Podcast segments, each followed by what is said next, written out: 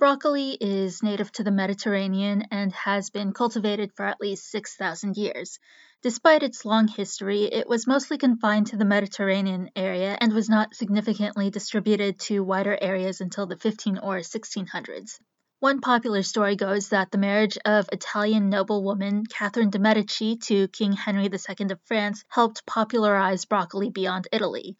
I'm not sure if it's true, but it's a fun story. Broccoli spread to the United States as well and found fans in high places. The very first president of the United States, George Washington, grew broccoli on his estate. The same with the third president, Thomas Jefferson. In fact, Jefferson was a huge fan of broccoli, growing several different varieties.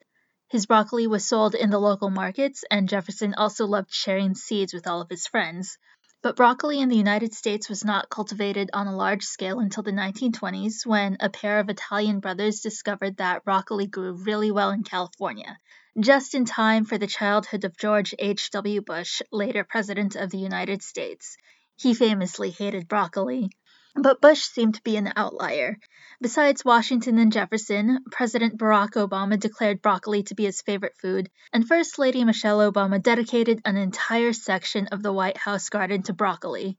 Poor Bush. He seemed to be on the wrong side of broccoli history.